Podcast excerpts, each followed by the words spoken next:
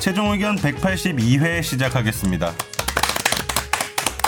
네, 저는 진행을 하고 있는 김학휘 기자고요. 옆에 김선재 아나운서, 안녕하세요. 김선재입니다. 네, 정현석 변호사님. 네. 입, 되게 입을 다쳐가지고요. 패스. 네. 김선 입을 다쳤다고요? 네. 이게 뭔가 머금고 있는 것 같아. 우리 엄마가 어릴 때 맨날 하던 게 씹고 말해라. 아니, 나 입에 뭐 들었는지 모르고 소개를 했어. 아, 이렇게 뭐- 오래가는 텁텁한 과자인지 몰랐어요. 지금 배물었는데 5분째 씹고 있는데 껌인 줄 알았네요. 네, 김선욱 변호사님 안녕하세요, 김선웅입니다. 오랜만입니다. 오랜만입니다. 잘 다녀오셨나요? 예, 보석으로 나온 거예요? 예 감옥에서 얼마 콩밥 네, 좀 냈어요? 먹고 10억 낸 거 아니야? 10억? 어 10억까지는 아니고요. 예. 변호해 주신다면서요. 예. 저요? 변호 네. 안 해주던데. 양심상 변호를 못 하겠더라고요. 선임계 내고 하세요. 변호사 입장에서도 피고인이 너무 잘못 시킬 때는 변호를 안 아, 합니다. 왜 이렇게 선임계를 안 내고 변호를 하려고 하지? 아, 탈세라고. 그런 걸 많이 봤어요? 탈세 아니야, 탈세. 많잖아요. 음, 그래 본 적이 없네 나는. 아, 선임계 내고 하세요? 그걸 안 내고 어떻게 변호를 해요? 그러니까 문제지. 음. 갈 수도 없는데. 그렇죠. 탈세 때문에 그런가 그거? 세금 빙탕. 하려고. 아니, 내가 저 사건을 하고 있다는 걸 숨기려고 하는 그렇죠. 거 아니야? 그치 그것도 있고. 그런 그래야지 경우가 있어요. 뒤에서 영향력을 몰래 발휘하지. 그러니까요. 그거 나쁜 거 같아요. 진짜. 나빠. 네. 그래서 정 변호사님이 나쁘단 거죠. 어쨌든 예, 감사합니다. 네. 네. 아무튼 잘 풀려나셨고요. 네. 그럼 뭐별 이제 다 드셨어요? 저요? 네. 네, 아니 사식을 넣어줘가지고 우리 김, 김 변호사님이 뭐 했는지 그래도 들어봐요. 예, 뭐 하고 오셨어요? 넘어가요 그냥. 네. 놀다 왔습니다. 어디 갔다 오셨죠? 사실은 스웨덴, 덴마크 놀러 갔다 왔습니다. 오, 좋은데 가셨네. 외유성 출장이에요? 네? 어, 외유와 뭐 하여튼 외유성도 있고요. 어, 외유? 여러 가지. 예, 예, 외유죠, 외유, 외유지. 아, 외유? 어, 어, 네, 근데 외유는 스웨덴 이해가 덴마크가 안 돼요. 뭐해요? 아니에요. 네? 뭐해요? 거기 가면? 어 여행을 합니다. 예. 당연히. 아니 약간 그렇게 잘 안 무성의하게 가는 할 거면- 곳이어서. 아 그러니까 어, 나도 그게 아, 좀 궁금해요. 덴마크에는 레고랜드가 있고요. 아. 예, 레고하우스. 아, 레고가 레고- 덴마크 거예요? 나 몰랐어. 아, 나 그래요? 전혀 아, 그렇죠. 몰라요. 레고 어. 레고는 덴마크입니다. 덴마크는 어, 요구르트 그래요? 아니에요? 아닌가? 네. 어, 요구르트는 불가리아 아닌가요? 덴마크죠. 네. 그럼 거기 어디? 휘바 휘바는 아, 네. 핀란드예요. 핀란드죠. 그건 핀란드. 스웨덴도 아니고 핀란드입니다. 덴마크는 우유. 덴마크 우유. 글쎄 덴마크 남동 선진. 그 걔는 어디 있어요? 맞아요, 파트라쇼 그 자식. 걔는 어디? 파트라슈 네덜란드죠. 아 그래요? 아, 너무 다르네. 무식- 어, 그쪽이 너무 무- 무식- 무식하다. 파트라슈가 그 자리까지 그까지 없을 것 그 같은데. 우유 왜 나라네. 정답인지 그 아닌지 착한 애 모르겠어. 예? 파트레슈가 네덜란드라고요? 맞아요. 이탈리아 아니에요? 벨기에인가? 어쨌든 아니, 네덜란드 벨기에 둘 중 하나야. 어, 아. 인종차별 되게 심한 거기. 어, 그렇군요. 아. 맞습니다. 우리 스웨덴에는 볼보가 있죠 또. 이케아. 이케아도 있죠. 이케아. 맞습니다. 볼보와 우리 이케아. 얘기를 해도 뭐 브랜드 말고는 없어요. 뭔가 좀 그곳의 어떤 여보세요. 뭐 자연환경이나 아 복지 분위기나. 선진국이죠. 느껴져요? 아 정말 느껴지는 게 네가 뭐- 낮에 복지를 받진 않잖아. 아, 내가 복지 안돼 복지를 받는 인간들을 보지. 어 어떻게 어, 아니, 보면 눈에 왜냐면- 보여요, 그게? 낮에 배식해줘요. 배식. 낮에 공원에서 남자들이 진짜 커피 들고 유모차 끌고 다녀. 아, 커피, 어, 회사 안 다니고? 안 가고 낮에 어, 좋다. 두 명이서 혹은 세 명이서 쌍쌍이 이렇게.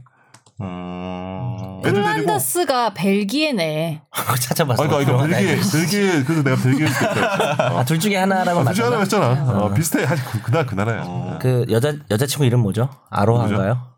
그건 하와이인데요. 그거는, 그거, 그- 그 알로하. 네로 네로 아니야? 아, 맞아, 네로. 네로. 네로. 네로가 가 아, 남자이고. 여자친구 아니고 남자예요. 어. 남자는 네로죠. 네로. 네로 황제 아니야? 씨. 어쨌든 그 기억이 안 난다. 여자의 아로하 아니야? 아로하? 아로하 바로 쿨로인가? 맞아. 바로 맞는 것 같은데. 아이, 진짜 그만하자. 말도 안 되는 소리를. 야왜너 쿨로라고? 이상한 데 다녀와가지고 아침부터 이렇게 이상한 얘기를 계속 길게 하게. 논란이 아, 어쨌든 있네. 스웨덴의 복지는 굉장히 뭐, 대단한 것 같습니다. 아, 직접 그게- 보고 왔습니다. 근데 물가가 느껴지는구나. 상당하던데. 근데 복지가 그 물가가 커피 마시면서 애들이 다니는 게 복지예요 지금? 근데 이게 아까 순전히 서울 기준일 수도 있는데, 예. 서울이랑 스웨덴이 스- 약간 물가 차이 별로 안 나요. 음. 오 의외다. 근데 덴마크는 정말 두 배에서 세 배 차이 나요. 어. 비싸요? 비즈니스 호텔에서 하룻밤 자는데 음. 20만 원 넘게 내야 돼요. 왜 이렇게 비싸? 아, 그럼 뭐 야놀자 이런 걸로 안 해봤어요? 아, 그 야놀자 안, 그 안 되나요? 거기? 네. 어, 부킹닷컴을 했던 것 같은데. 그래요? 네. 야놀자 예, 컴바인. 아, 야놀자는 부킹하셨다고요? 아, 부킹닷 아 부킹닷컴 정식 사이트. 덴마크까지 가서 아, 부킹은 아이 그 말도 안 통하는 무슨 얘기를 해도 이상해지는 것 같아요. 네, 점점 아, 이상해지고 있네. 너무 아침이라서 이상 네. 말이. 아, 요즘 저희 방송에요. 네. 어, 제가 가끔 이제 좋아요는 봅니다. 좋아요를 좀 보고 댓글도 아, 보는데 아, 댓글 재밌었는데. 일단, 일단 댓글 얘기하기 전에 거의 우리가 그 맨날 예전부터 이제 권지윤이나 임찬종이 얘기했던 게 이 골룸 내에서 경쟁하지 마라. 음. 근데 난 사실 다른 팟캐스트를 안 듣기 때문에 아. 그냥 이렇게 눌러봐요. 예를 들어서 뽀얀 것 탑은 좋아요가 몇 개인가. 또 아, 축덕이 뭐 하여튼 그거 쑥덕이 그거랑 최경사 이런 거 보거든요. 거의 우리가 부동의 2위였었어요. 3위까지 좀 간 적도 있었고. 근데 요즘 한 부동의 한 5위 정도. 그건 그냥 부동이에요. 부동. 그러니까 그거는 또 좋게 보면 사실 우리가 못하는 게 아니라 우리는 계속 잘하고 있는데요. 이 좋은 코너들이 많이 생기는 것 같아요. 여기서 경쟁하지 마시죠.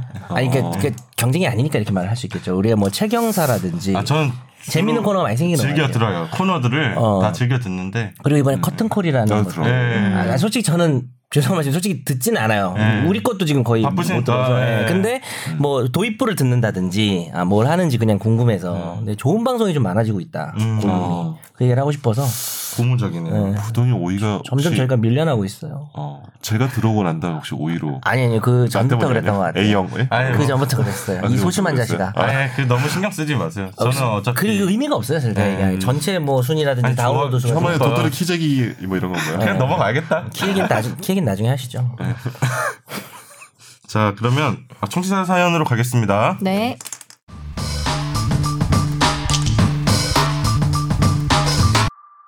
어, 제 사연입니다. 너무나 부끄럽고 창피하지만 그래도 지푸라기라도 있으면 잡아야 하는 상황이기에 사연을 보냅니다. 10년 넘게 안전운전을 하며 살아왔습니다. 그런데 운전면허 갱신을 받지 않아서 면허가 취소됐습니다. 그러다 6월 13일에 안전벨트 미착용으로 교통경찰관에 걸리게 됐고, 이전에 운전면허가 5월 29일자로 취소된 걸 알게 됐습니다. 교통조사과에 가서 조사서와 반성문을 제출했고요. 취소된 걸 몰랐다. 실거주지와 우편 접수처가 달라서 통보받지 못했다고 진술했습니다. 그런데 집에 차가 두 대여서 주말 내내 차를 움직이지 않고 있다가 주차 자리 문제로 이웃집과 시비가 있었고 그래서 그 차를 회사에 주차하기 위해서 두근거리는 마음을 모른 척하고 다음날 아침 8시에 운전을 해서 출근을 하고 있었습니다. 그런데 15분 만에 경찰차가 따라왔고 그대로 다시 잡혀서 연행이 경찰서로 연행이 되었습니다. 처음 든 생각은 대한민국에서 죄 지으면 바로 걸리는구나. 이제 어떻게 돈 벌며 사는가 하는 문제였습니다. 그리고 이제 선천은 전혀 기대하지도 못하겠구나 하는 생각이었는데요. 저는 기업체의 재고 물품을 받아서 저소득층에게 다시 재분배하는 사회복지 일을 하고 있는데 운전을 못하게 되면 복지관의 부족한 재정상 절 계속 고용하긴 어려울 거라 생각이 듭니다.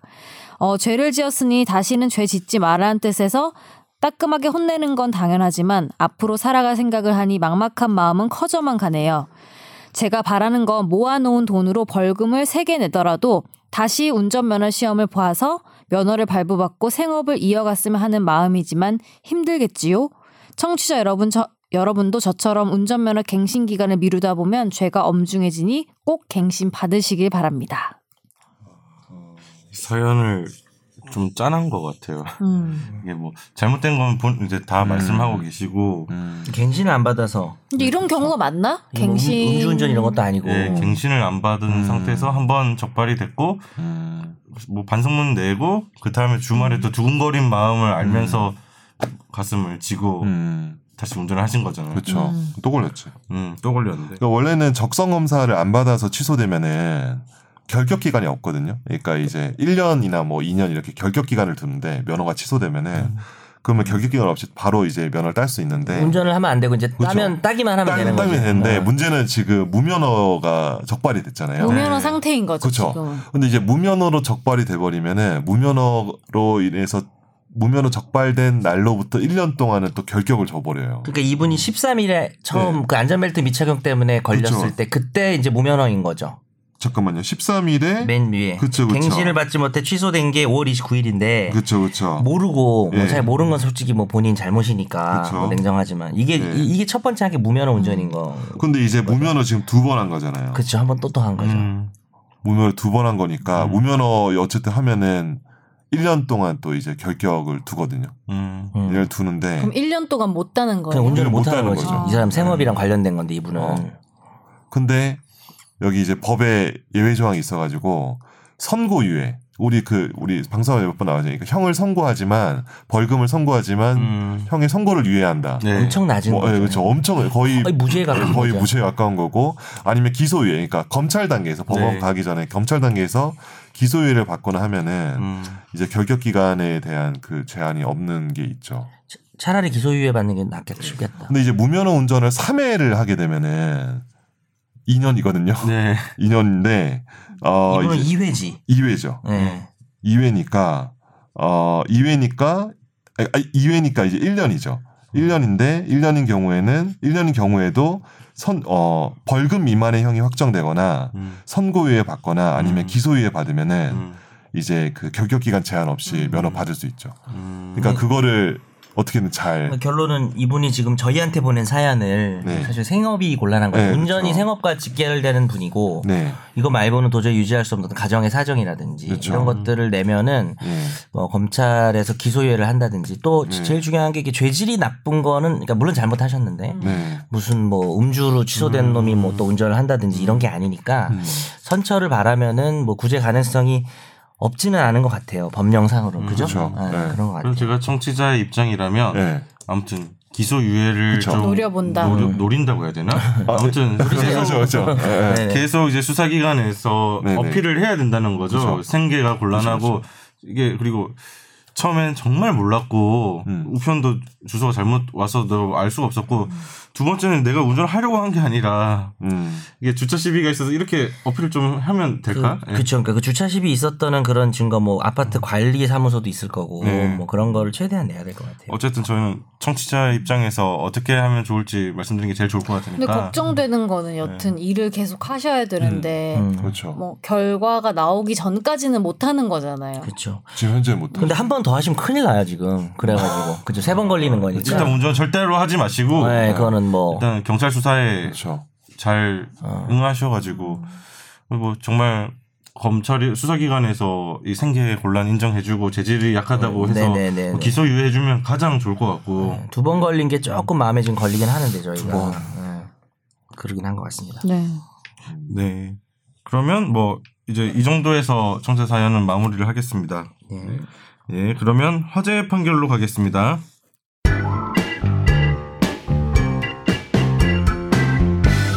미혼이던 당시 26살 A씨는 어, B씨와 6개월가량 사귀며 성관계를 가졌습니다. 그러던 중 이 A씨가 임신을 해서 같은 해 8월에 임신 중절 수술을 받기도 했는데요.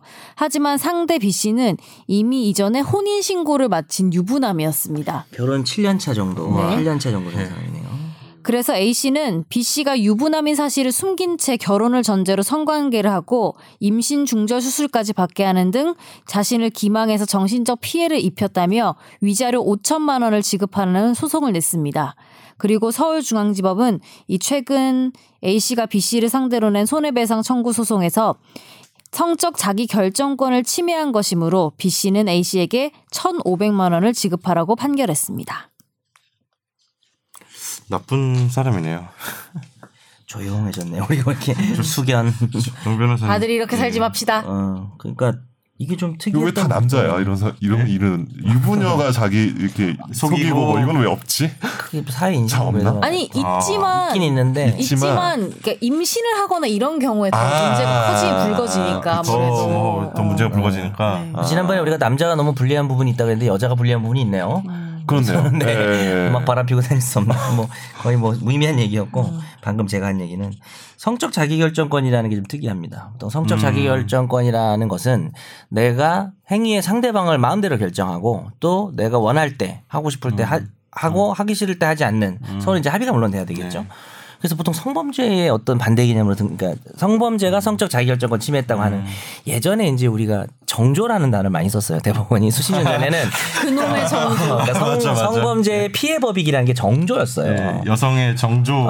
예, 아. 그리고 그때 분녀의 또 정조라고 했는데 또 남성만이 아, 또 맞아. 군녀의 그치. 정조. 네. 또 남성만이 또 가해자라고 보통 생각을 했었으니까 예. 예전에는 그래서 객체가 부녀였잖아요. 네. 근데 얼마 전에 사람으로 바뀌었고 몇 년 전에 그러니까 음. 성범죄를 당할 수 있는 특히 강간죄를 당할 수 있는 사람이라고 돼 있고 어, 제가 2015년에 법조 출입할 때 음. 법원 법원 출입할 때 그 사람으로 바뀌면서 음. 이제 강간죄의 여성 가해자가 처음 나왔어요. 기소된 맞아요, 사람. 맞아요, 네. 맞아요. 그 재판을 제가 쭉 따라다녔었는데 네. 그렇죠. 그 기억이 나네요. 그러니까 어떤 그러니까 어, 여, 여성이 그거 강간에 남편 아니었나? 남편을 아내 가둬가지고 아내 아, 성범죄도- 아내가, 아내 예, 강간 어, 문제도 같이 예. 떴긴 했지. 근데 그게 일, 아, 아, 맞아. 기억이 잘 안 나는데 1심에서 무죄 나왔던 걸로 저는 그치. 기억을 맞아, 하고 무죄 네. 나왔어. 뭐, 네. 뭐 최종으로 유무, 어떻게 유무죄 되는지. 유무죄야 뭐 사실관계에 네. 따라 달라지는 건데 아무튼 수사기관에서 여성을 강간죄 그 뭐 가해자. 가해자로 피고인으로. 기소까지는 갔었죠. 어. 음. 그런 이제 프레임이 생긴 거죠. 네. 그렇죠. 뭐그 사건은 뭐 무죄일 수 있지만 또 언제든지 이것도 무죄가 가능하다는 나올 수 있는. 문제는. 네.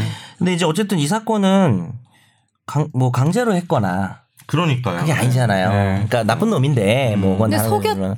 있으니까. 그쵸. 그러니까 저 사람이 저 이 여자가 이 남자랑 성관계를 가지겠다는 어떤 결정을 하는 과정에서 결정을 하는 과정에서 거짓 정보를 준 거잖아요. 어, 저 사람하고 곧 결혼할 수도 있겠다. 진지하게 사귈 수도 있겠다.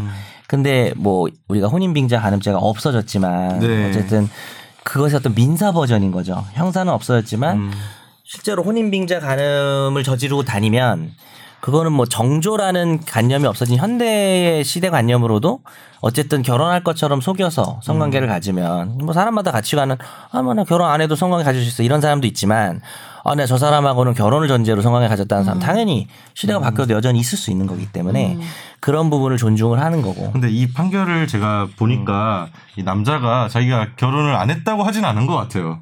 어, 명시적으로 그러니까 그게 뭐야.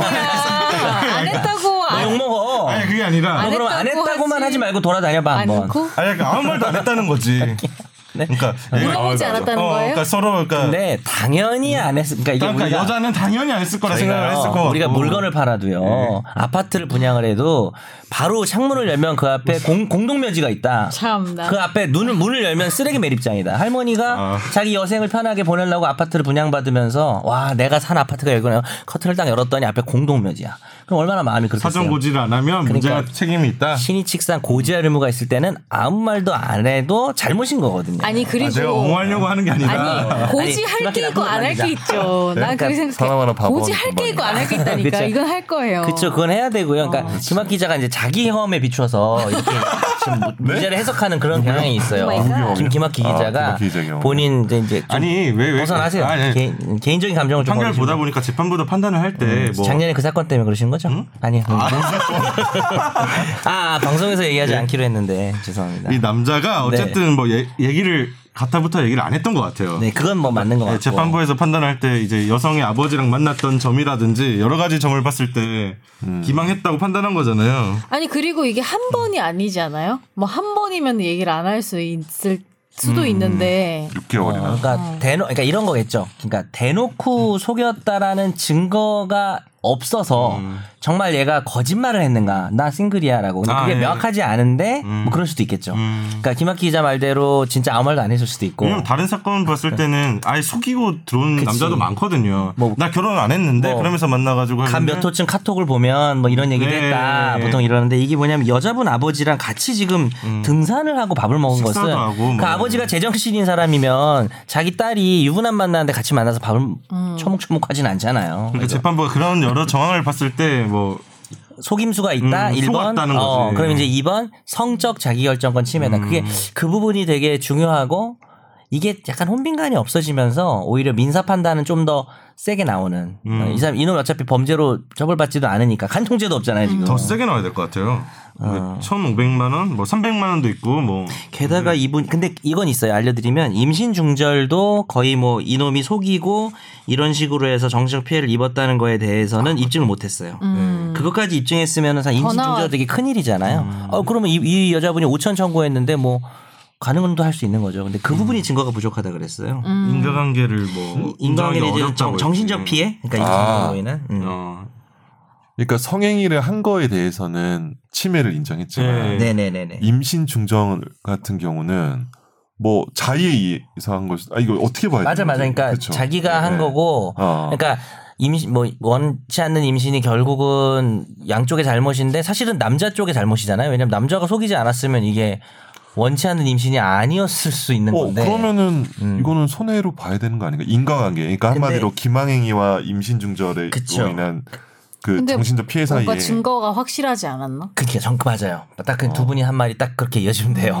그러니까 이놈이 유부남이라고 속인 것과 임신 중절이라는 피해 상황이 음. 인과관계는 아니다. 우리가 생각할 때는 사실 인과관계가 있을 수도 어, 있는데. 나도 그게 좀 이해가 잘 안 되는 것 같더라고요. 근데 왜냐하면 아, 뭐 말도 조심스럽긴 한데 그냥 뭐 결혼 전제가 아니고 그냥 사귀는 아. 관계에서도 임신 중절이라는 게 일어날 수도 있고 물론 유부남인 거 알면 사귀지도 않았겠죠. 아, 결혼 아, 전제 유부남이 문제는. 아니었어도 임신중절을 할 수 있었, 있었으니까 아, 약간 그런 거예요. 내가 말하기 문제인 것 조심스러운데 그런 아, 뉘앙스다. 네. 인간관계가 아. 없다고 말하는 건 그런 해석하자면 그런 건데 음. 위자료 액수에는 참작하겠다라고 했어요. 임신 중절했다라고 하는 거는 네. 어, 정말 나쁜 사람들이 많군요. 변호사님 주변에 많대요. 어 그래요. 아, 같아요. 그리고 누구요? 한마디만 하면 주변에 누가 있는 거지? 이들의 나이, 경력, 음. 교제 기간 여러 사정을 두루 참작해서 1,500만 원 정도로 했으니까 우리가 정확하게 어떤 사정이 있는지는 잘은 모르, 모르겠어요. 그죠? 음. 몇 달 이상 사귄 것 같지는 않은 것 같기도 합니다.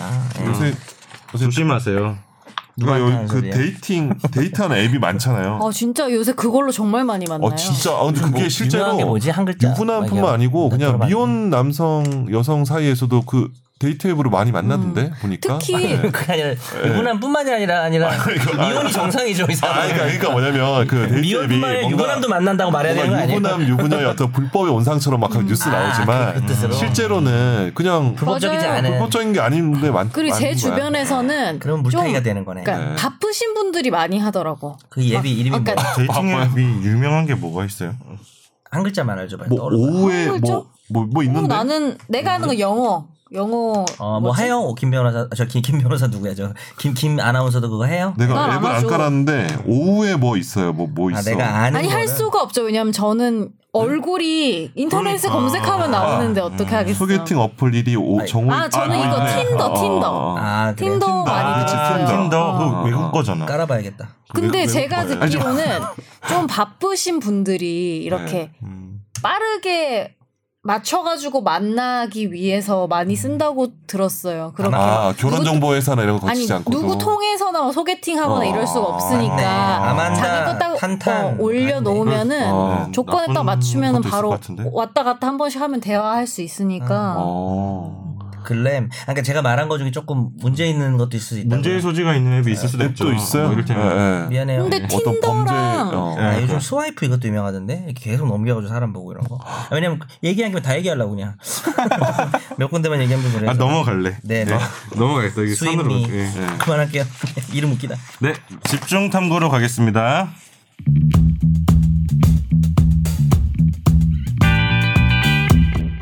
아, 이번 주 집중 탐구는 저 제2의 윤창호법이 시행됐다는 내용으로 저희가 한번 다뤄보려고 합니다. 네.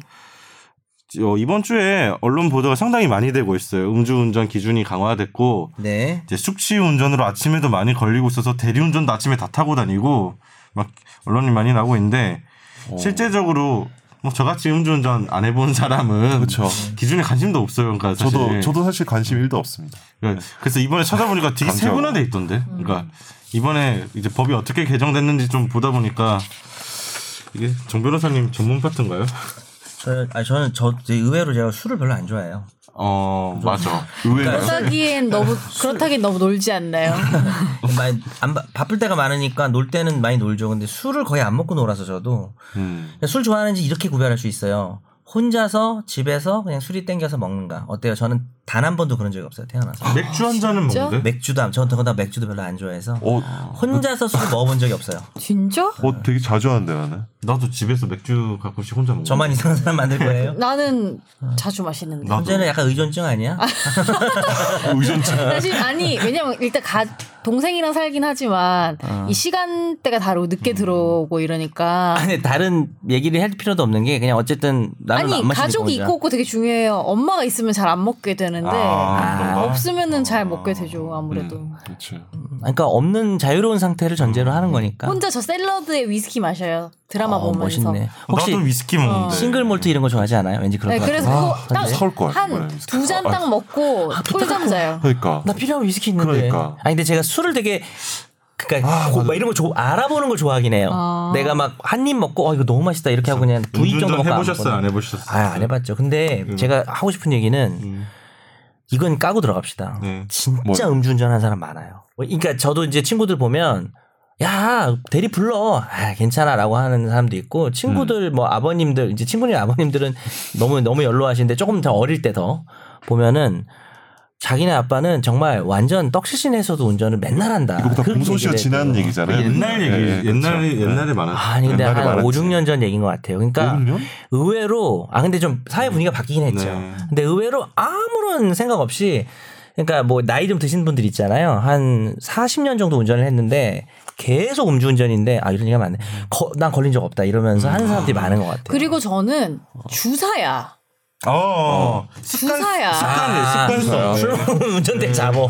왜냐하면 이게 상황이 보통은 혼자 마시지 않을 거 아니에요. 그런 사람이 그렇죠. 다 같이 마시니까 다 같이 약간 정신이 없잖아요. 음. 그러니까 이 사람을 약간 케어하거나 간수를 못 하니까 음. 응 안녕 빠이빠이 하고 얘는 그냥 아무 생각 없이 잡고 가는 게 진짜 많은 것 같아요. 그러니까 이, 런 분위기가 있었던 더- 것도 더 이- 네. 사실이고. 더 이상 예. 얘를 자- 쟤는 쟤는 맨날 저래. 음. 사람들 잡는 걸 포기하는 거지. 음. 말해봐야 말 안 쳐듣지 않는다고 이러면서. 그리고 왜 신신당부해도 너 주차장 가서 꼭 대리해야 돼 음. 해도 안 해. 그런 사람들은 우리는 지난 회식 때 모범적으로 아. 저와 선재가 차를 가져왔다. 저는 대리를 심지어 불렀죠. 어. 강남에서 고양시까지 대리를 했습니다. 맞아. 대리 여행이네요. 대리 여행. 네. 대리 기사님 오신 걸 확인하고 보냈고 그렇죠. 저 대리 기사님도 택시를 갔죠. 탔고 예. 네. 맞아요. 다른 사람들 잘 안 가져왔지. 네, 차가 없었죠. 그래서 이게 작년에 윤창호 사건이라고 다 기억을 하실 거예요. 네. 부산에서 그 사고 장면도 저는 상당히 충격적이었고 이제 젊은 군인이었잖아요. 네. 그때 이슈가 됐고 입법으로까지 이어졌습니다. 또 그러니까 개정이 이분이 됐는데 로스쿨을 또 준비하는 분이었다고 얘기가 네. 음, 그래요? 네. 그때 국민 여론이 상당히 크게 분노를 했었죠. 이게 그 원동력으로 이제 법 개정이 됐었는데 크게 크게 보면 두 가지 분류인 것 같아요. 그 이거 특정 범죄 가중 처벌 등에 관한 법률의 위험 운전 치사상 이 죄에 대해서 이제 좀 상당히 세게 바뀌었어요. 그러니까 술 먹고 사람 친 거. 네, 예. 술 먹고 사람을 쳤을 때 다치면 이제 10년 이하였는데 네. 1년 이상 15년 이하니까 무조건 1년은 줘야 된다. 하한이 음. 생겨버렸잖아요. 네, 그죠. 하한이 생기는 거죠. 사망, 사망 같은 경우는 원래 1년 이상이었는데 무기가 들어갔죠. 음. 이게 좀 네. 무기 또는 3년 이상이면 상당히 무거운 이거는 뭐 죄죠. 네. 우리가 그럼 무조건 특가법 3년 이상인 거예요? 에서도 기본이? 그렇죠. 하한 그러니까 사람이 죽으면 실수로 내가 음주운전을 했다. 물론 이제 우리는 음주운전에서 사람 죽으면 저거 고의 살인죄다라고 이제 우리가 사회적으로 표현하긴 하는데 네. 어쨌든 죽일 의도는 없었을 거 아니에요. 어쨌든 음, 과실로 사람이 죽은 건데도 3년 이상인 거죠. 그러니까 이건 약간 결합을 시킨 거죠. 야, 네가 술 먹고 임마 운전해서 사람이 죽었으면 고의 살인죄라고까지 말을 안 하지만 음. 거의 뭐 살인죄 형량이잖아요. 이 정도. 그러니까 살인을 넣어 감수한 거 아니야 이거지. 무기징역을 사실 넣었다는 거 아까 자체가 그거 그러니까 인과관계가 직접적으로 어. 이렇게 는 어. 데도 네. 넌 누군가를 죽여야지 한 건 아니지만 그 어. 거기에 준하는 거다. 그래서 너는 근데 술 먹- 저는 모르고 어. 하는 게 네. 더 나쁘다고 생각하는 쪽이라 잘한 것 어, 같아요. 어. 네. 이렇게 개정을 한 게 이게 국민들이 약간 다 이렇게 생각을 하니까 입법도 따라온 거 아닐까 네. 싶은데 그러니까 모르고 한 게 더 나쁘다는 게 좀 어불성설이긴 하지만 무슨 말인지는 알 것 같아. 현재 그러니까 말이. 모르고 한 게 더 화가 난다고. 더 그러니까 뭐 더 아, 그러니까 윤리의식이 괘씸해요. 결여된 거잖아요. 네. 뭐 더, 누군가를 괘- 더 괘씸하고 더 생각 없는 그러니까 누군가를 거라고 특정해서 생각합니다. 죽인다는 건 그것도 잘못이지만 뭔가 음. 자기 그게 이유가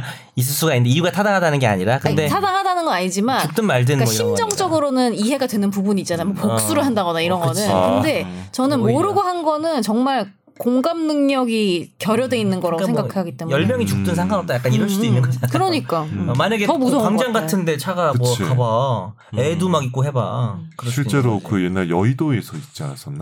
옛날에 저 어렸을 때 얘기 같아. 네. 90년도에 여의도 광장 있던 시절에 아. 그때 차가 돌진해가지고. 난입을 해가지고 아, 음주차예요? 음주차인지 모르겠는데 정신병자는 음, 그랬는데 네.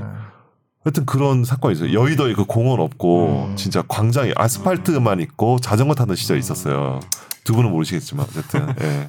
저는 모르겠네요. 예. 아무튼 예? 지금 여기 말한 안- 뭐 예. 특가법 얘기는 네. 음. 형량이 높아진 어, 거고요. 형량 높아진 거는 이미 시행 중이었어요. 그러니까 이거는- 네. 작년 12월에 이미 시행이 됐고 이건 술 먹고 하다 사람 죽거나 다친 경우고 이제 그냥 어쨌든 단속 걸린 거 있잖아요. 네. 음주 운전한 것도 음주운전에 대한 이제 네. 일반인들이 많이 접하는 음주운전 단속 기준이 바뀐 거죠. 그게 형량도 바로- 올라갔지만 네. 그게 바로 제2 음. 윤창호고 이제 사람 친 게 제1 윤창호. 네, 그렇게 구분을 그렇죠. 하고 있죠 언론에서. 아니, 언론에서는 네. 예, 예. 그죠. 그래서 아무- 어쨌든 저희가 지금 이번 주에 이제 시행 그러니까 2019년 6월 25일 이번 주에 시행이 된 됐죠 지금. 시행이 이미. 됐어요. 음. 네. 예.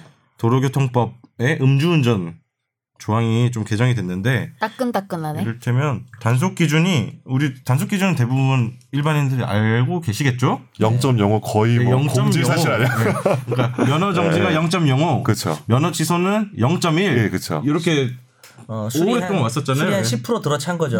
0.1이면 그 아, 상황 10%란다. 뭔 소리야? 잘못 얘기해. 0.1%. 예, 0.1. 어, 1000분의 1. 그런데 이 기준이 이제 6월 25일부터 면허 정지는 0.03% 음. 음. 낮아졌으니까 더 세진 거죠. 그렇죠, 그렇죠. 저 면허 취소는 아까 0.1에서 0.08% 음. 이것도 낮아졌어요. 음. 이렇게 되고 처벌은 어떻게 됐죠? 구체적인 기준을 좀 김 변호사 님 어, 설명해 네, 주시고 김 변호사님이 이번에 아, 간단하게 바뀐 거를 좀 한번 핵심, 정리를 한번 핵심만. 해주시죠. 예. 그 제가 뭐 그- 저 이제 제가 이제 군대를 법무관으로 갔다 왔는데 이제 군법무관이 아니고 공익법무관이라는 게 있어요. 어. 그래서 이제 사회에서 복무하는 건데 뭐 검찰청에서 근무하기도 하고 저는 대개는 법률구조공단이라고 서민들 네. 이제 여러 가지 아, 케이스를 그쵸, 막 그쵸. 상담하게 되죠. 맞아요. 그래서 저는 근데 그때 1년차 때 충주에 있었어요. 음. 충- 충주 네. 법률구조공단. 충주 법률구조공단 그 그러니까 출장소죠. 음. 출장소에 있었는데 이 충주도 이제 도심 지역이 있지만 외곽에는 다 이게 면단이죠. 논밭이 있을 거예요. 그죠. 논밭이 리고 이런. 음주해 가지고 경운기 몰고 막 그렇죠. 예, 그러니까 좀 이런 막걸리, 말 막걸리. 이런 말씀 드리면은 좀 너무 좀 이렇게 그런 그 어떤 농촌 지역에 계신 분들 되게 뭐그 그 비비야. 약간 발언일 수도 있지만 어. 실제로 굉장히 무면허가 많아요. 왜 그러냐면 이미 거기 계신 어른들은 다 이미 면허 취소가 많이 다 되셨어 음주에서 이미 다 이미 다 면허 취소가 다 되신 상태에서 충주 비하 발언하시는 아, 충주 비하발은 아니고. 비하발은 아니지. 비하발은 몰고 아니야. 가려고, 아, 이거, 몰고 가려고. 이거는 실제로 이제 우리나라의 많은 특정 그- 지역이 아니라 어떤 되게 약간 광범위하게 일어나고 있는 현상이에요. 시골 쪽으로 실제로 가면 네, 그렇죠. 농사 짓고 이러는 경우에 어르신들은 네. 예. 왜냐면 나이 먹고 농촌, 뭐 많이 농촌에서 하는 거지. 일하다 보면은 이렇게 낮에 너무 힘들고 이러면은 이렇게 뭐지 새참? 간식 먹다가 새참 먹다가 술 먹거든 막걸리 술 안 한잔 먹고 하고, 새참 예. 안 먹어 다 막걸리 한 잔 하고 또 운전하고 다 바로 면허 취소지 음. 면허 정지 그러다 보면은 면허가 없어 근데 면허 없는 상태에서 결격 기간이 길잖아요 네. 그러니까 면허 없이 그냥 다녀 그리고 법률구조공단에 왜 와요? 그러면 왜 저 이제 국선 면허 하는 거죠 저는 이게, 이게 또 그런 분들 잡혀 아, 그쵸, 또 그쵸. 잡혔을 때 예, 잡혔을 때 이제 국선면을 하는데 되게 그때 알았어요. 이제 300, 500, 1000 이렇게 있는 거예요. 음. 한 번 걸리면은 면허 정지로 면허 사유로 한 번 걸리면 300만 원 예. 벌금 벌금. 예. 그러니까 300만 원 이하 그냥 그냥 그냥 대부분 300만 원이야. 300. 그냥 300이야. 발레로. 그러니까 그냥 거의 전국 공통이 300. 아, 1심 선고를 말하는 거죠. 1심 선고. 예. 두 번째 그러니까 두 번째 면허 정지 두 번째 걸린 거는 500. 음. 세 번째 걸리면은 사안에 따라 다르지만 1000인데 음. 거기서 좀 올라가기도 하고 음. 올라가기도 하면 아니 아, 올라가지 않지 천인데 그러니까 올라가지 않아 천이 상한인데 거기서 이제 좀 문제가 좀 심각한 경우는 집행유예를 하는 경우도 있어요 음. 아니면 구속을 시키는 경우도 있고 네. 예. 근데 아니 제가 알기로는 한 번 정도 걸린 제 주변에 친구도 있거든요 예. 근데 100 150 이렇게 네. 아, 그 나오는데 옛, 아니야 요새 다 300, 300, 500 넘어요. 나도 옛날 얘기라. 예, 완전 어, 그거 너무, 옛날 너무 얘기라. 옛날 얘기하신 것 그래요. 같아 아, 저도 옛날 사람들 보지 마요 거의 300, 400 요새 요새는 어, 한번 걸리면? 한번 걸리면 400이에요. 아, 너무 옛날 얘기구나. 300, 300이에요 네. 생각보다 음. 많다. 주변에 음주 걸렸다는 사람이 없어서 요즘에 네. 예. 그래서 뭐 제 친구 변호사 중에도 뭐 낸 친구가 있고요. 뭐 그러니까 왜냐면 이게 면허 정지나 이런 것들이 이제 법률가들조차도 굉장히 많이 이제 그 음주운전이 일상화돼 있는 거죠. 범죄라고 생각을 안 네, 했었나 아, 과거에는. 아좀 음. 그러니까 범죄에 대한 인지 정도 굉장히 낮은 현재. 내지 나는 괜찮다. 대부분의 아니, 그러니까 사람들이 나는 잘 마시니까 음. 괜찮아. 이 정도 먹어서는 안, 안 나온다 앞으로도 그 다음에 뭐 단속 있나 요즘 뭐 약간 이런 개념인 거예요 안 걸리겠다 어, 단속 한 번도 안 걸렸는데 뭐 아, 이런 마음이지 않을까? 안 걸리겠다가 큰 것 같아 내가 볼 때는 그러니까 일단 근데 이제 어쨌든 종전에는 기준이 처음 음. 걸리면은 300만 원 이하, 두 번째 걸리면 기준 없고 세 번째 걸리면은 그 500부터 1000인데 음. 이제 여기 마- 정 변호사 말씀하신 것처럼 이제 그거 상한선까지는 안 갔는데 최근에 이제 상한선까지 계속 때리고 있었죠. 음. 그러다가 이제 아예 개정안을 만들어 음. 그럼 가지고 이제 개정되지 법이. 예, 계속 그래서 상한선 때릴 만들어서 정도면. 면허 정지도 이제 500만 원 이하로 바뀌었어요. 음.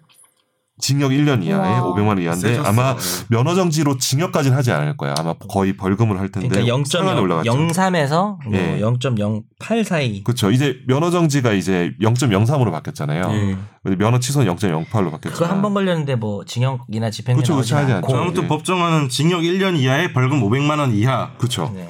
3, 400 나오겠다는 거죠. 3, 400. 그렇죠. 3, 4배 나오죠. 500까지 때릴 수도 있겠다. 아, 네. 때릴 수도 있는 수 거죠. 있죠. 올라갈 그렇죠. 그동안은 수 있죠. 상한이 300이라 상한이 계속 나온 건데. 이제 법원에 양형 기준이 따로 이제 곧 나올 거기 때문에 바뀌겠죠. 그렇죠. 예, 예. 양형 기준 아마 곧 나올 거예요. 그렇지, 뭐 근데 이제 그렇죠, 그렇지. 올라가겠죠. 네. 아까 면허 취소 0.08이라고 했는데 그 넘으면 어떻게 돼요? 0.08 넘으면은 어, 0. 잠깐만요. 징역 1년에서 징역 1년 이상이죠. 그렇죠, 그렇죠. 그리고 벌금은 500 이상이고. 근데 그렇죠. 0.08 넘으면은 집행유예가 나올 수도 있을 것 같아요. 경우에 따라서 면허 취소 수준. 그렇죠. 근데 0.2 이상이면은 얼만큼 마신 난 거야? 0.2 이상에 대해서 규- 이 따로 정해놓고 음. 이제 몰랐어요. 지금까지. 나는 0.2 면은 0.2가 어떻게 나오는 그냥 수치인지 술이 운전을 하는 거 아니에요? 거의 뭐 아. 예, 처음처럼이 운전하고 있고 뭐 이런 거 저도 아니에요? 뭐 사건 팀을 할 때 음주운전 이런 사고 많이 취재를 하는데 보통 느낌이 뭐냐면 어. 0.13, 뭐 0.15, 일류. 야 진짜 많이 먹었다 이런 느낌이거든요. 음. 0.2는 보기가 힘들어요 사실. 그건 링겔 이렇게 알코올을 링겔로 넣지 않으면 좀 어려울 아니 것 같은데. 근데 제가 예전에 어떤 프로그램에서 네. 이 수치별로 그 체험을 할 수 있는 안경을 끼고 아. 운전면허 시험장에서 실험 같은 걸 한 적이 있어요. 그러니까 아. 0.01짜리 안경, 아, 뭐 어, 0.1짜리 것처럼. 근데 그때 내 기억 0.2인가가 있었어요. 제일 강한 거예요. 근데 딱 꼈는데 안 보여. 아. 그냥 그러니까 다 무조건 쳐요 사람. 진짜 마네킹 다 쓰러뜨리고 아예 그냥, 그냥 불가능. 출발 출발함과 시뮬레이션이랑 동시에 운전을 내- 하는 거죠. 어, 예, 예. 그러니까 거의 안경인 거야 안경. 출발을 거의 인도에서 하는 수- 예, 거의 진짜 약간 모든 서들 다 밟고 무조건 누구 하나 치는 그런 느- 정도였어. 0.2 이상이면 징역 2년에서 5년, 벌금 1천만 원에서 2천만 원. 음. 네. 오휴. 이 정도면 뭐센 거죠. 세죠. 그렇죠. 0.2가 진짜 본 적이 없는데. 와, 0.2는 어, 이건 좀 심각하다. 뭐 그런 상황이고요. 그렇죠. 근데 보니까 0.2 이상이랑 2회 이상이랑 똑같네요. 그렇죠. 한 번 걸린 놈이 0.2 이상인 경우랑 음. 약하게 걸렸어도 2회 이상. 그러니까 옛날에 막 아주 조금 0.04였어 막. 음. 간신히 걸렸는데 이번에 또 0.04로 걸려도 두 번 걸린 거니까. 네. 똑같이 이거는 징역 한 2년에서 번- 5년이네. 어, 상습으로 보는 거. 그러니까 두 번 걸린 걸 더 아주 나쁘게 보는 거죠. 어, 나쁘지. 예. 0.2가 넘은 걸로 보는 거니까. 예. 응. 근데 이게 그렇네. 지금 보니까 바뀐 거는 음. 아 이게 면허 정지 사유가 면허 정지 사유로 두 번째 걸렸을 때 음. 1천만 원에서 2천만 원 사이구나. 세게 된 거죠. 엄청 센 거죠. 그러니까 이게 그러니까 몇 센 번 거지. 했을 때 걸리는 게 원래가 그 제일 중요한 게 세 번부터가 가중처벌이었는데 네. 그래서 이번에는 두 삼진 아웃 뭐, 네. 번째부터 가중처벌이니까 삼진아웃이란 말이 없어진 거지. 투아웃이네. 투아웃이지. 음. 음. 일단 투아웃에- 원아웃을 노리고 있는 거잖아요. 이 법 자체는. 그렇죠. 원아웃 해라. 너 한 번이라도 걸리면 음. 강하게 할 거다. 그리고 음. 어디 기사에서 봤는데 첫날 6월 25일에 150명 뭐 어 맞아요. 잡혔다고. 예, 네, 일제 정- 단속했죠. 전국에서 100, 뭐 예, 네. 150명 넘게 그렇죠. 잡혔던 것 같아요. 측정 불응도 측정 불응은 원래 좀 셌거든요. 음. 측정 불응은 1년 이상 3년 이하라 그래서 원래 0.2 이상이랑 음. 측정 불응을 똑같이 처벌했어요. 왜냐하면 측정 불응이니까 제일 세게 처벌한 거죠. 근데 음. 요거는 뭐 1년에서 5년으로 살짝 더 상한이 높아졌습니다. 거의 느낌이 이 그 처벌 기준이 거의 두 배씩 늘어나는 느낌이 들어요. 그렇죠. 그냥 기존에서 2월 25일 날 두 배 정도 두 딱 두 배는 아니지만 음. 거의 두 배 가까이 세게 바꿔버렸는데요. 음. 그리고 저기 뭐 행정처분 저거는 아까 말씀을 다 드렸고 그렇죠. 네. 0.03, 0.08. 음. 네, 취소와 정지, 저- 정지와 취소. 네. 예, 그게 바뀌었어요. 근데 중요한 거는 그 전에는 면허 정지, 그러니까 음, 면허 정지 수준으로 세 번 걸려야지 면허 음. 취소되는데 이제는 면허 이제 취소가 되는 되- 그게 이제 면허 정지가 두 번만 해도 면허 취소가 된다. 음. 음. 이게 핵심이다. 이거 진짜 두 번만 걸리면 면허 취소다. 그리고 음. 문제는 면허 취소가 되면 예. 결격 기간이 있는데 한 번만 걸리면은 1년 동안 결격이었는데 이번에는 처음 걸린 초범도 결격 기간이 음. 음. 2년이고요. 뭐 두 번 이상 걸리면 두 번이든 세 번이든 무조건 3년. 음. 이렇게 바뀐 거죠. 이거 상당히 세졌 세졌는데 3년 동안 운전 못 하는 거죠. 이 사람들이 잘 몰라요. 그러니까 음. 이게 아, 이거 진짜 경각심 좀 불러. 근데 맞아. 지금 관심이 뭐 전날에 먹고 다음 날에도 어. 걸린다 0.03이 뭐 이런 거만 관심 있지. 어떻게 하면 안 걸릴까 그 얘기. 어, 그 이게 네. 얼마를 받는지는 사실 잘 모르는 것 같아요. 사람들이 몇 년을 받고 이런 거는 좀 음. 알아 알 필요 있는 것 같아. 그렇죠. 아까 윤 그 윤창호법 뭐 시즌 1, 시즌 2처럼 언론에서 다룬다고 했잖아요. 그래서 원래는 이제 음주운전 했어 해서 사고 냈어 사고 냈던 거 위험 그렇죠. 운전 지사상 음. 아주 심각한 음. 거를 개정을 했었죠. 그렇죠. 그거는 작년에 이제 시즌 1처럼 들어갔던 거고 이번에 음주운전 기준이랑 뭐 처벌 이런 게 세졌는데 이- 이제부터는 일상적으로 가볍게 거- 그러니까 가볍다는 음. 말이 없겠지만 가볍게 걸리는 것도 상당히 세진 거죠. 이제부터는. 이게 여기 대검찰청의 담당 검사가 이 수사기관에 이제 앞으로 입장을 발표를 하면서 그런 말을 했거든요. 그러니까 위험 운전치사상 이거는 1년에 한 60건, 70건 정도로 100건 미만으로 좀 미미하다. 그러니까 발생 수가 네, 발생수가 아. 그래서 이- 이게 뭐 그 봤을 때 사건 건수 많지는 않은 그런 거였고 이 이번에 음. 아. 바뀐 도로교통법상의 음주운전은 전 국민이 엄청 많이 지금 관여된 거잖아요. 그렇죠. 그렇죠. 걸리는 단순 건수를 맞아. 보면 맞아. 근데 이 한이 높아지고 이런 거에 대해서 사람들이 대부분 모르는데 네. 이게 좀 걱정된다는 얘기까지 하더라고요. 음, 음. 국민들의 어떤 법의식이나 법감정이랑 지금 이미 시행은 되는 것 사이에 갭이 예. 있는 거죠. 근데 우리가 사실 오늘 음주운전 주제가 조금 많이 소비된 주제라 생각할 수는 있지만 이거 안 할 수가 없는 주제였던 거예요. 음. 좀 알아야 되고 예. 일단 음주운전 하면 안 되죠. 근데 저는 아직도 이렇게 하고 있다는 게 신기할 정도예요. 왜냐하면 그러게요. 지난 몇 년 사이에 왜 왜 자꾸 예. 뭐라고요? 그러게요. 저는 음주도 하고 운전도 하지만 같이 해본 적은 없어요. 아마 나왔어요. 운전하고 집에 와서 음주한 적은 있어요. 운전 음주요. 죄송합니다. 아 운전 아 음주요? 운전 음주. 아 네, 운전 음주는 되는 거 아니에요? 운전은 음주 가능하죠. 운전은- 자기 전에 한 잔 먹고. 운전은 네, 근데 음주 아까 후 혼자 또 술안 운전 안 먹는다 되지. 그랬는데. 네. 어, 어. 뭐 그런 상황이고요. 그 그리고 어 제가 좀 재미있었던 거는 검찰에서 그 교통범죄 사건 처리 기준을 공개를 했어요. 이게 사건 처리 기준이라고 하는 것은 이제 검찰이 내부 사건을 처리할 때 뭐 구형 기준이라든지 구속 수사 필요성 기준이라든지 이런 걸 내부에서 가지고 있었는데 공개한 적이 제가 없는 걸로 알거든요. 어, 근데 이제 일부러 공개한 거죠. 예, 이게 그래서 제가 찾아보니까 대검 미래위원회에서 권고를 했었더라고요. 올해 4월달에. 그러니까 검 그, 그 내부 그 사건 처리 기준을 공개하라고 권고를 했고 검찰에서는 교통 범죄부터 공개하고 확대해 나가겠다는 걸 밝힌 뭐 그런 기사들이 있더라고요. 그래서 사건 처리 기준을 사실 처음 봤거든요. 검찰이 저 그러니까 저는 지금 데이터 저널리즘 팀이 있으니까 뭐 정보 공개 청구 이런 것도 해본 적 있어요. 사건 처리 기준에 대해서 옛- 옛날에 뭐 성매매 사건에 대해서 사건 처리 기준을 좀 공개해 달라고 여러 루트로 좀 요청을 드렸는데 사건 처리 기준은 알릴 수 없다는 게 검찰의 입장이었거든요. 왜냐하면 범죄자들이 그거를 알게 되면 딱 그 한도에서 막 어, 이렇게. 피하려고 음. 뭐 할 수 있으니까 물론 경험에 의해서 습득한 친구들은 많아요. 예, 물론. 이를테면 뭐 성범죄 같은 경우에는 어디 그렇죠. 포털에 카페 가면 성범죄자 카페도 엄청나요. 있어요. 네, 그러면 네. 그 어떻게 형량을 줄일 수 있는지 노하우를 맞아요. 공유하고 이런 게 있더라고요. 있죠. 문제가 되고 있죠. 그런 차원에서 부적절하다고 음. 검찰은 얘기하는 건데 그렇죠. 교통범죄에 대해서는 피할 수 있으면 피하는 게 좋으니까. 교통범죄 기준을 알고 네. 제발 좀 그리고 너희가 생각하는 것보다 기준이 높거든. 약간 이거 어, 좀 알려주는 거죠. 그 교통범죄에 대해서는 이게 알리는 게 더 좋다고 판단한 것 같아요. 근데 상당히 합리적인 것 같아요. 내용들이 아, 제가 느끼기. 사건 처리 기준이 네. 어, 주요 내용을 제가 간단하게만 그러면 설명을 드릴게요. 검찰의 사건 처리 기준. 음주 교통사고에 대하여 법정 최고형까지 구형한다. 아까 법정 최고형 중에 무기도 있었던 것 같죠? 음. 그리고 교통 및 음주 상습범의 경우에는 피해가 아무리 경미하더라도 중상의 사고와 동일한 수준으로 구형 및 구속 기준 대폭 상향. 네. 구속하겠다는 거죠. 그렇죠. 이 구속영장을 청구하겠다는 거고 세 번째 0.08 이상 주치 상태에서 중상해 사망 도주 등 중한 사고를 야기한 경우 원칙적으로 구속 수사 집에 다 안 불러. 구속하겠다는 거잖아요 이거 이, 이런 케이스면 음, 그렇죠. 네 번째 어린이 차량 운전자 여객 운송 수단 및 대형 화물차 운전자 등의 교통사고는 가중인자로 반영해 어린이 보호 및 도로상의 안전을 담보하겠다. 자 마지막 다섯 번째인데요.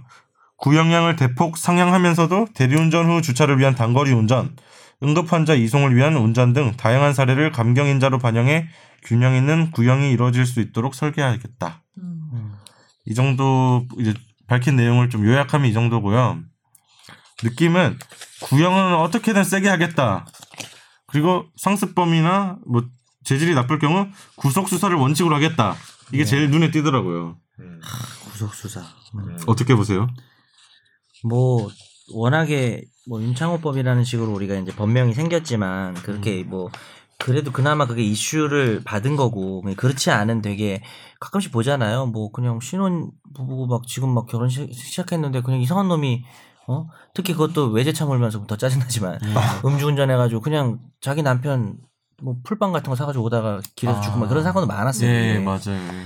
그러니까 이제 그런 결과가 나쁜 게 너무 많기 음. 때문에 사실은 처벌 기준만 놓고 보면 좀 센 것 같긴 해요. 그러니까 음. 어떤 그 범죄 행위에 비해서 행위를 저지른 위법성에 비해서는 좀 어, 사실 왜냐면 그동안도 그렇게 할 수 있었던 건 안 했던 거는 이게 음. 너무 센 거 아니냐라는 인식이 있는데 아 이제 더 이상 지켜보기에는 좀 임계점을 넘어섰다. 음. 이 결과들이 너무 저 사회적인 어떤 공감대도 형성이 됐고 해악이 너무 크다. 예, 비극적인 결과들이 너무 많이 나오니까 아, 이제는 좀 결단 내려야 음. 되겠다라고 해서 나온 거기 때문에 타당한 입법이다. 음. 뭐 약간의 어떤 법리적으로는 죄와 형의 어떤 균형상 좀 세요, 확실히 많이 음, 센데. 네. 다른 여타 범죄분들과 좀 비교를 해서 근데, 이제- 생각하면 근데 이런 특징이 있는 거죠. 이게 결과 발생이라는 게 음. 네. 음주운전 자체도 결과인데 음주운전으로 인한 추가 결과가 발생하진 않았지만 음. 그 추가 결과라는 게 항상 상시적으로 잠재되어 있다는 점을 음. 고려한다면 뭐 이런 식의 처벌 강화도 뭐 가능하지 않을까. 그리고 생각이 솔직히 어떤 생각이 드냐면 아까 말씀하신 것처럼 한 사람은 계속하고 음주라는 게 그러니까 뿌리를 좀 뽑아야 되는 그 예. 어, 인간의 안 하는 사람은 계속 안 하기 때문에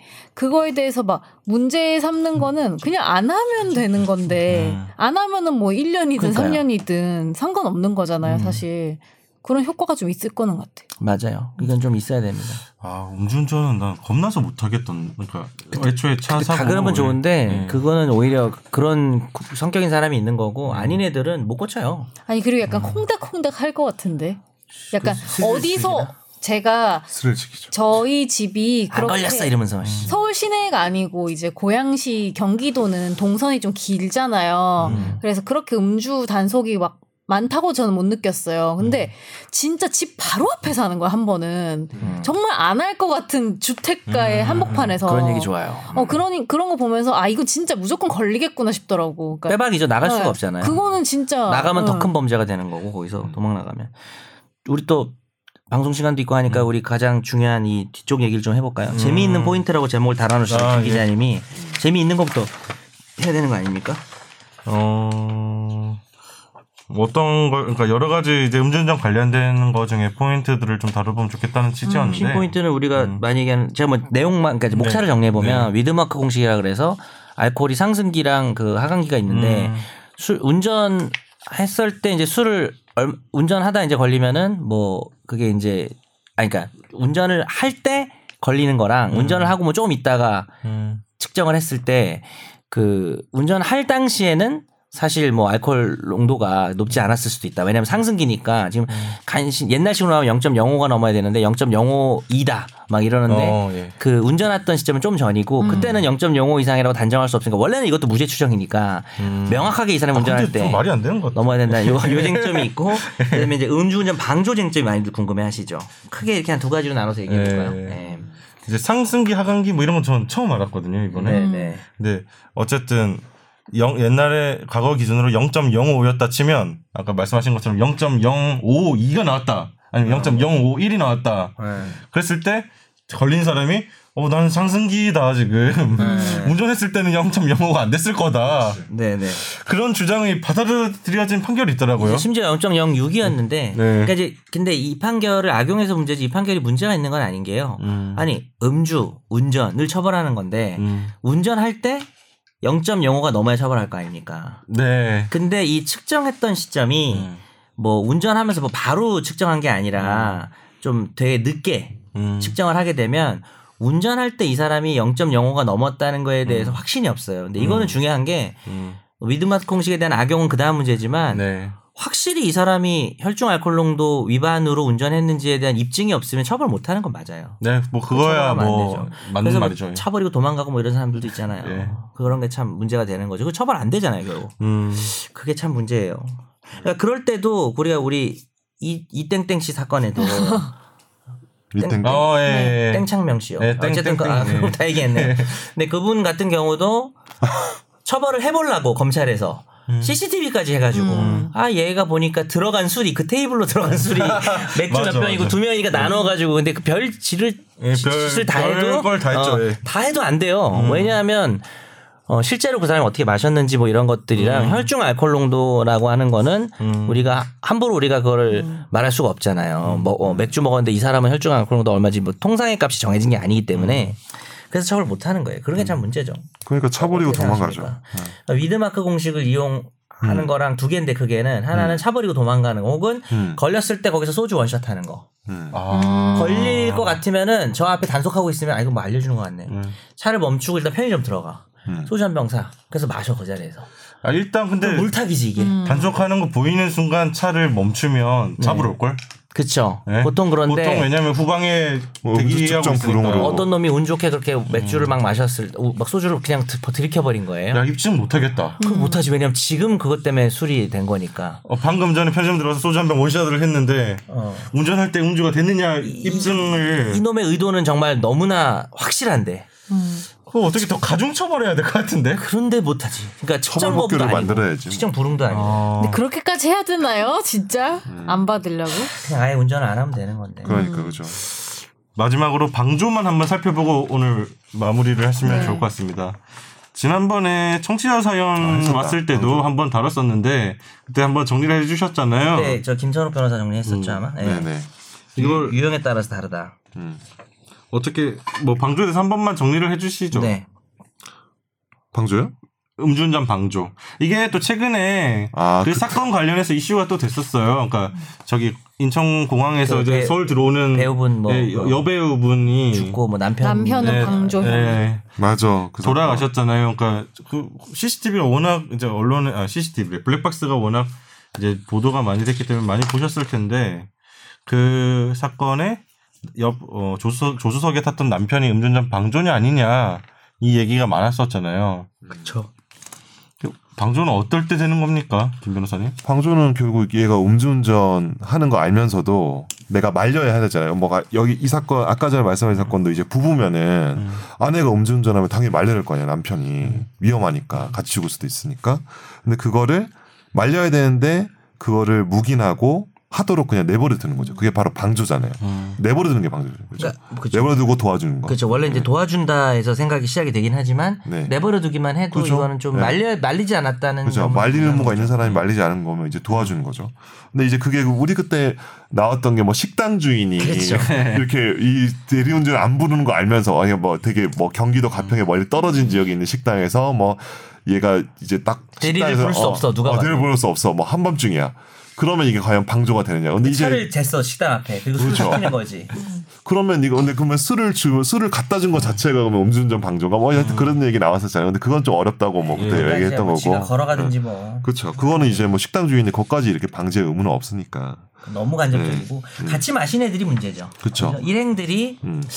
얘가 그래서- 어, 그죠. 그래서 경찰에서 지금 보니까 뭐 현장에서 입건 기준이 현장에서 만취 상태로 잡았을 때 취소 사- 취소 수준이 0.1% 넘어 지금 이제 0.08이겠죠. 예. 만취 상태에서 잡았고 얘가 보니까 전과가 좀 많아. 상습적이야. 예. 그때 동승자를 이제 방조 혐의로 이렇게 어떻게 조사한다고 이게 현재 경찰의 기준이라고 하네요. 그쵸. 예. 음. 뭐 우리가 그때 막 얘기하죠 식당에서 막 그거 막 그때 막 얘기하면서 그거는 뭐좀 실제로는 좀 이알이 이렇게, 이- 얘기했었죠. 음. 어, 이렇게 일어나진 않을 것 같고 예. 그래서 걸린 사람 자체가 만취면은 이런 의미예요. 옆에 탄 사람도 저 정도면 그러니까 뭐0.0뭐4 나오고 이러면은 뭐 안 마셨다고 생각했을 수도 있고. 음. 네. 그리고 이게 그러니까. 되게 위험한 생각이긴 하지만 어쨌든 혈중 알코올 농도 기준이 안 될 거라고 생각할 수도 있는 거 모르잖아요. 나는 친구니까. 음. 네. 근데 이제 누가 봐도 뭐래 뭐 네. 이러고 있어요 거의 가자 뭐 이러고 만취 있는데 상태인데. 예. 그러면은 그 정도는 이제 걔가 운전하는 상태를 그대로 자기도 동승해서 타고 가고 있는 거니까 차를 이용하고 음, 있는 거니까 방조가 될 수도 있는 거예요. 본인도 위험하지 않나 근데 그 어, 정도면. 무슨 배짱으로 아, 저 타는 거야? 사실은- 그거를 우리가 그러니까 우리라고 네. 생각하는 것 같아요. 여기서 제가 아이들이. 말하자면 저는 음주운전 차량에 동승한 적이 있습니다. 한 번 얘기한 적 있어요. 네, 그쵸 얘기 한번 했잖아요. 네. 그때 진짜 전 근데 그때 아, 그렇지 않은데요. 변호사가 방송에서 범죄를 고백하네요. 네. 아 근데 그때 근데 이제 방조 네 명이 탔다고 했던 네 명이 탔었죠. 아, 네 기억하네. 명이 다 탔었는데 법조인 네 명으로 나 아, 근데 나중에 기억하는데 다 이제 변호. 아, 그러니까 범죄 근데- 되기 전에 네, 근데 그때 이제 그러니까 어린 시절이죠. 네. 어린 시절인데 그때 이제 저는 이제 막 끝까지 저 정말 말렸어. 말리다가 그냥 나중에 결국 탔는데 저도 이제 그때 왜냐면 또 취했으니까. 말릴 친구는 또 말릴 자신이 없어. 예, 예. 그러다 뭐 다른 친구도 뭐 하고 뭐 이렇게 있었는데 지, 근데 제가 이제 저 제 경험을 이제 얘기하는 거예요. 정말로 말려야 돼요. 왜냐하면 그 당시 단속이 되고 나서 한 몇 년 동안 이제 다 그 각자 동성했던 모든 사람이 다 트라우마가 생겼어. 아 단속이 됐다 그랬나? 그때? 단속 됐어. 아, 그래서 잡혔어. 음. 바로 집 앞에서. 근데 진짜로. 솔직히 뭐 김 변호사만 얘기해서 그렇지 우리가 방조 비슷한 상황은 다 겪지 않았어요. 음. 나도 있어요. 그러니까 뭐 음. 같이 타고 가자. 야 대리 불러 이런데 막 아 뭐 하니까 그걸 내가 막 아. 싸울 수 그러니까, 없으니까. 네. 근데 대리 부르는 거 확인 안 하고 그냥 갔어 나는 택시 타고. 음. 아니 그러면- 그것까지는 뭐 어, 어쩔 수 그건 없는데 어쩔 수 없는데. 동승한 사람 동성한가? 아 동성한가? 동승한 거는 너가 동승했잖아 임마. 어 그렇죠. 아니 그리고 나도 맞아요. 나도 그러니까 나도 정신이 그런 적 없을 수 있다고. 아, 그때는 있잖아요. 대리가 없었어. 그 나도 그 정도면 많이 마셨을 테니까 그러니까 정신도 네. 나도 없고. 정신도 없고 그러니까 운전자 0.1이 했으면 옆에서 네. 0.1이 넘을 가능성이 거의 그렇지 뭐. 어, 거의 다 많지 않대. 넘으면 넘었지. 아 유한이구나 정말. 어. 아 진짜 이해가 안 되네요. 저는 그래서 뭐 약간 우스갯소리로 우리나라 사람들은 주차비 대립이 유독 왜 아까워하는지 모르겠다고. 맞아. 음. 주차비 5천 원 음. 수, 아, 맞아. 그러니까 술은 몇만 원어치, 뭐 몇십만 원어치 마시면서 맞아. 주차비랑 대립이 어. 몇만 원을 왜 아까워하냐 하는데 그것도 다 이유가 있어요. 그 돈이 그렇 그러니까 음. 돈을 써야 하는데 이유가 있는 것 같아요. 뭐가 아깝냐 정말 음. 가장 아까운 건 그런 인간들 때문에 음, 그렇지. 세상에서 잃은 목숨이 아깝고 음. 그렇죠. 진짜 불행이야, 너무 약간. 돌아올 수 없는 안타까운 목숨이고 거죠. 네. 아깝죠. 그게 세상에 제일 아까운 거죠. 음. 그 사람 뭐야? 그 사람 무슨 죄야? 그냥 길을 가고 있었는데 진짜 술을 비명 먹은 것도 아니고. 그 예전에 제가 얘기했잖아요. 프로그램 할 때 본 사례가 환경미화원 분이 새벽에 청소를 음. 하고 있는데 길에서 음주운전 차가 친 거예요. 그래서 음. 왼손이었나? 아. 양쪽 다리를 잃으셨어. 근데 아유, 아. 축하다. 용서해달라고 그래. 계속 찾아와서. 그것도 고통스럽다. 그러니까 아 찾아온 거 그렇게 자체가. 어. 한, 한 사람이 어. 이제 반성하는 걸 계속 네. 보여줘야 하니까 계속 찾아와서 그리고 법정에서 만나거나 이럴 때 엄청 싹싹 빌다가 딱 끝나면은 그냥 싹 돌아서고 이런 거가 있었대요. 죽여버리고 아, 싶다. 음. 어, 그러니까 어둠의 경로에. 아 죄송합니다. 예. 아, 어쨌든 그래서 마무리 좀 하면 음. 네, 그걸 마무리 아셔야 될 것 가시죠. 네. 같아요. 그러니까 저는 아니 저도 마무리 발뭐 지금 막 준비한 건 아니지만 그냥 말주변 제가 없더라도 음주운전이 시작되는 부분하고 그 다음에 충분히 가능한 어떤 결과 부분이 갭이 너무 큰 것 같아요. 그러니까 음주운전이라는 행위 자체에 대해서 아 그냥 별로 안 먹었어. 그냥 대리 못 불러 바로 요 앞인데 그리고 나 지금 내 말짱해 봐. 음. 그냥 그냥 갈게. 그냥 이게 친구들 사이에서는 아저 새끼 또 저러네. 그냥 음, 이렇게 그냥 그러니까 되게 그냥 일어날 수 있는 일인데 그게 실제 피해로 이어지면 정말 아무 상관없는 사람이 어, 우리가 막 되게 연쇄살인 사건 같은 거는 칼로 막 가서 찌르고 막 이런 거 되게 어 저런 죽일로 막 이러잖아요. 근데 본인이 그 주인공이 될 수가 있어요. 결과는 똑같은 거잖아요. 그냥 나 오늘 결혼한 지 한 달 됐는데 집에 들어가 오늘 좀 특별히 좀 일찍 퇴근하면서 풀빵 한 봉지 사가지고 집에 가다가 그냥 죽는 거잖아요. 그러니까 그냥 실제로 우리가 겪, 그러니까 이 저지르는 상태랑, 그러니까 저지르기는 너무 쉬운 것 같아요. 음. 주운전이 근데 나 일어나는 결과는 평생을 통해서 그 가해자도 감당이 안 될걸요. 정상적인 인간이면. 네. 어, 정- 뭐 거기서 이제 비정상적으로 어, 뻔뻔한 놈들 보면은 그거는 뭐 아예 뭐 말할 가치도 없는 거지만 음주운전 안 해야 되는 이유는 다 알고 계시잖아요. 네, 네. 네. 다 알고 계시면 안 하시면 됩니다. 음. 실천이 의외로 잘 안 돼. 네. 그리고 굳이 0.03을 피해가겠다고 온갖 방법을 구상할 필요도 없는 것 같아. 그냥 안 하면 돼요. 음. 그냥 한 음주 잔이라도 마시면 어. 운전을 안 하면 돼요. 한 잔이라도 마시면 하지 말자. 누가 뭐 껌먹었, 저 껌먹고 음주 줄이려고 각을 하고 그랬다가 두 배, 세 배 나왔다고 그러더라고요. 네 오늘 방송은 여기서 마치도록 하겠습니다. 알겠습니다. 네 고맙습니다. 감사합니다.